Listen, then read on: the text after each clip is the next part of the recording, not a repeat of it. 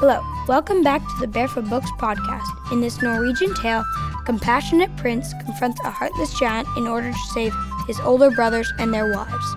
After the story, go to barefootbooks.com to find the complete Barefoot Giants, Ghosts, and Goblins collection.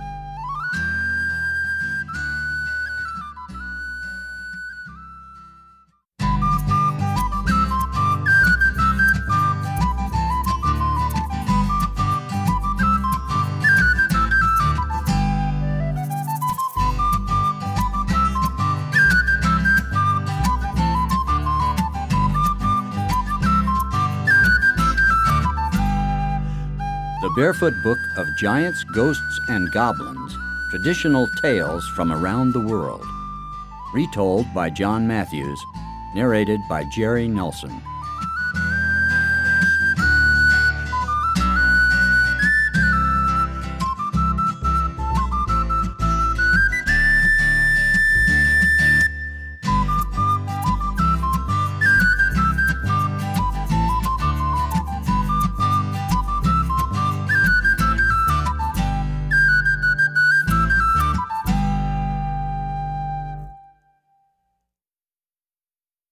The Giant with No Heart in His Body. Norwegian. There was once a king who had seven sons whom he loved very much. Indeed, he loved them so much that he always had to have at least one of them by his side. And so, when they were grown into handsome young men and wanted to set out in search of suitable princesses, the king gave all of them permission to go except one, the youngest, who was called Ashpattle. The king could not bear to be without at least one of his sons, so he kept Ashpattle at home and made the older princes promise to bring back a bride for their younger brother. Well, the six princes went searching through all the neighboring kingdoms until they found a king who had six daughters, and every one of them as beautiful as the day. The six princes wooed the six princesses and won them. Then they set off for home, having quite forgotten to bring a seventh princess for Ashpattle. On the way, they passed a huge dark castle, which was the home of a fearsome giant who just happened to be looking out of the window at the time. Furious that anyone dared to trespass on his lands, the giant turned all six princes and all six princesses to stone, and there they stood. Time passed, and the king grew more anxious every day that his sons did not return. Thank goodness I didn't let you go as well, he said to Ashpattle. As it happens, answered the prince, I was just thinking of going to look for my brothers. No, no, no, cried the king. I will lose you as well. But Ashpattle insisted. He nagged and nagged until the king finally gave in. But having spent a fortune equipping the other princes with fine clothes and magnificent horses, he had nothing left to give to his youngest child but a poor suit and a broken down old horse. Ashpattle didn't mind at all. Don't worry, father, he said as he left. I shall return, and who knows, I may bring my brothers back as well. So Ashpattle set out along the road, and he had not gone very far before he saw a raven lying in the road. The bird was so weak with hunger that it could not even get out of the way. When it saw the prince, it called to him, Please spare me a little food. If you do, I promise to help you when you most need it. Well, I don't know about that, said Ashpattle, but you can have some of my food anyway. Ashpattle went on his way, and in a little while he came to a river. On the bank was a huge salmon, which had become stranded. When it saw the prince, it called out to him, Help me get back into the water. If you do, I promise to help you when you are most in need. Well, I don't know about that, said Ashpattle, but I'll help you anyway. And he gathered up the fish in his arms and tossed it back into the water. Then he went on his way. For days and weeks, Ashpattle traveled on without a sign of his brothers. In the end, his broken down old horse fell dead beneath him. As he stood by the road, wondering how he was going to get along, a wolf came crawling toward him. It was so weak and thin, it looked as though a puff of wind would blow it away. Please, it said to the prince, give me your horse. I haven't eaten anything for a year, and I'm starving. If you do this for me, I shall help you find your brothers. I don't know about that, said Ashpattle, but you're welcome to whatever meat you can get off my poor old horse. So the wolf set to, and when it had finished, it was so much stronger that it offered to carry Ashpattle on its back. The prince put his saddle on its back and a bit in its mouth, and off they sped, much faster than the poor old horse had ever gone. Soon they arrived at the giant's castle, and Ashpattle saw the twelve lumps of stone standing beside the road. Those are your brothers and the six princesses they were bringing home with them, said the wolf. If you want to save them, you have to go in and confront the giant. But won't he kill me? said Ashpattle. Well, he might, said the wolf. But inside there is a princess who knows all about the giant and his ways. She will help you. So Ashpattle went up to the door of the castle and knocked. The door was opened by the most beautiful girl he had ever seen. Go away quickly, she cried. This castle belongs to a giant. If he comes home and finds you here, he will certainly kill you. Those are my brothers outside turned to stone, said Ashpattle. Now that I'm here, I must do the best I can to rescue them. And he added, Maybe I can save you as well. The princess blushed. Well, she said, we must just do the best we can. Go and hide under the bed, and be sure to listen carefully to everything you hear. No sooner had Ashpattle hidden himself than the giant came home. He sniffed the air there's a terrible smell of human flesh in here, he bellowed. Oh, said the princess, a magpie flew over the castle this afternoon and dropped a human bone down the chimney. I threw it out at once, but the smell does take time to go.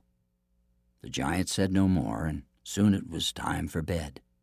The princess lay down next to the giant, and after a while she said, There was something I wanted to ask you, but I'm too afraid. What is it? asked the giant. Well, said the princess, I know you don't carry your heart with you. I was just wondering where you kept it. That's nothing to do with you, said the giant. But if you must know, it's under the stone slab in front of the door. Aha, thought Ashpattle, who was, of course, still hidden under the bed. Now I know what to do. In the morning, the giant went off in search of prey. As soon as he was out of sight, Ashpattle and the princess started digging up the stone slab in front of the door in search of the heart. They dug and dug until finally they realized that the giant had lied. You'd better hide under the bed again tonight, said the princess. He won't fool me again. Then she picked all the prettiest flowers she could find and strewed them over the doorstep. Soon the giant came home. There's still a terrible smell of human flesh around here, he said suspiciously. Oh, said the princess, that magpie came by again and it dropped another human bone down the chimney. I got rid of it as quickly as possible, but the smell does linger. The giant said nothing for a while. Then he asked who had been strewing the flowers all over the doorstep. That was me, said the princess. Since I know your heart is under there, I wanted to make it nice. Well, you needn't have bothered, said the giant. My heart isn't there at all. Oh, said the princess. And later on, when they were lying side by side, and Ashpattle was again hidden under the bed, she said, If your heart isn't under the doorstep. Where is it? In that cupboard up there on the wall, said the giant. Now stop asking questions and go to sleep.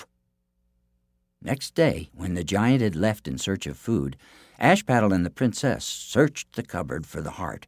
Once again, they found nothing. The princess declared, Well, we shall just have to try again. Then she got garlands and hung them all around the cupboard. When the giant came home, he sniffed and roared that there was still a horrible smell of human flesh in the house. I'm sorry, the princess said. That magpie came by again and dropped another bone down the chimney. I did my best to get rid of the smell, but it takes a long time to go away.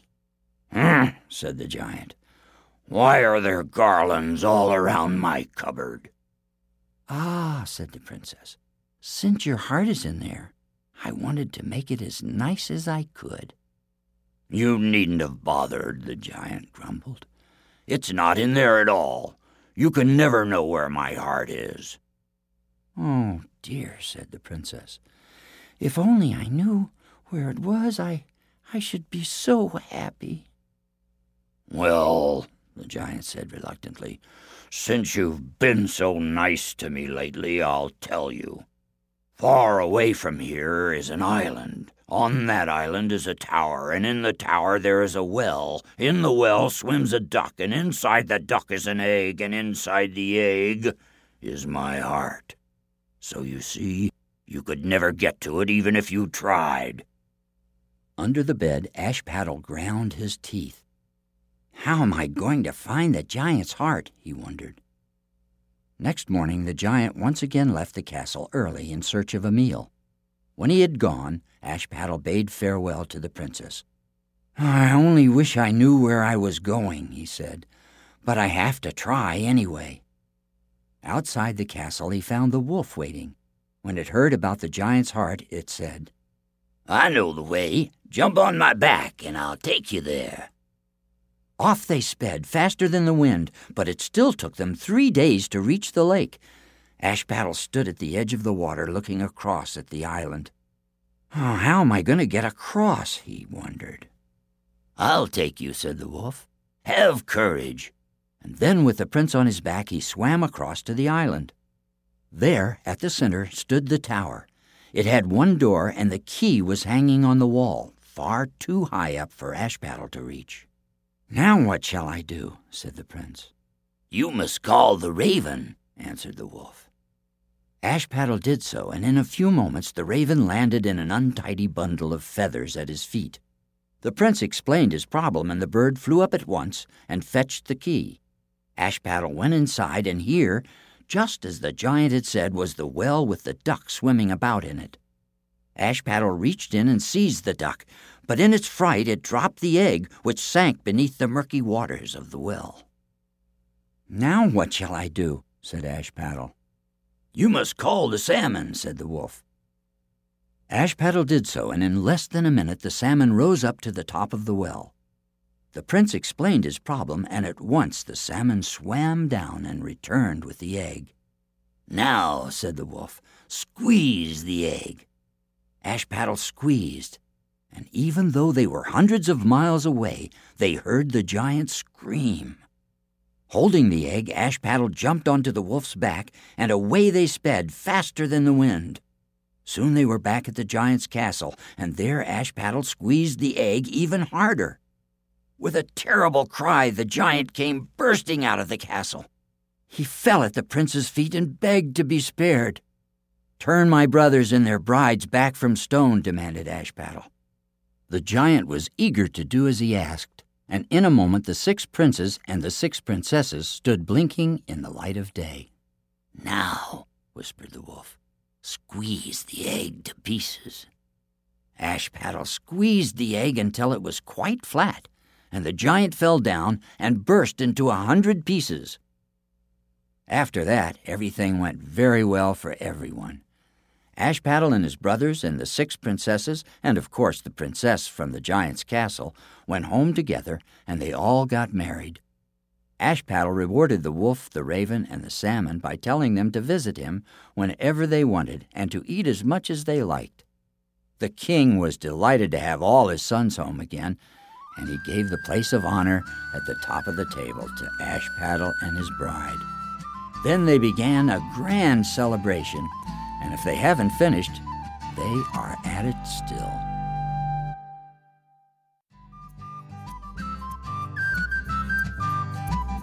That's all for today's episode. Thanks for listening. Now you can visit barefootbooks.com slash podcast to find special offers, join our email list, and listen to past episodes of the Barefoot Books podcast. See you next week. Bye.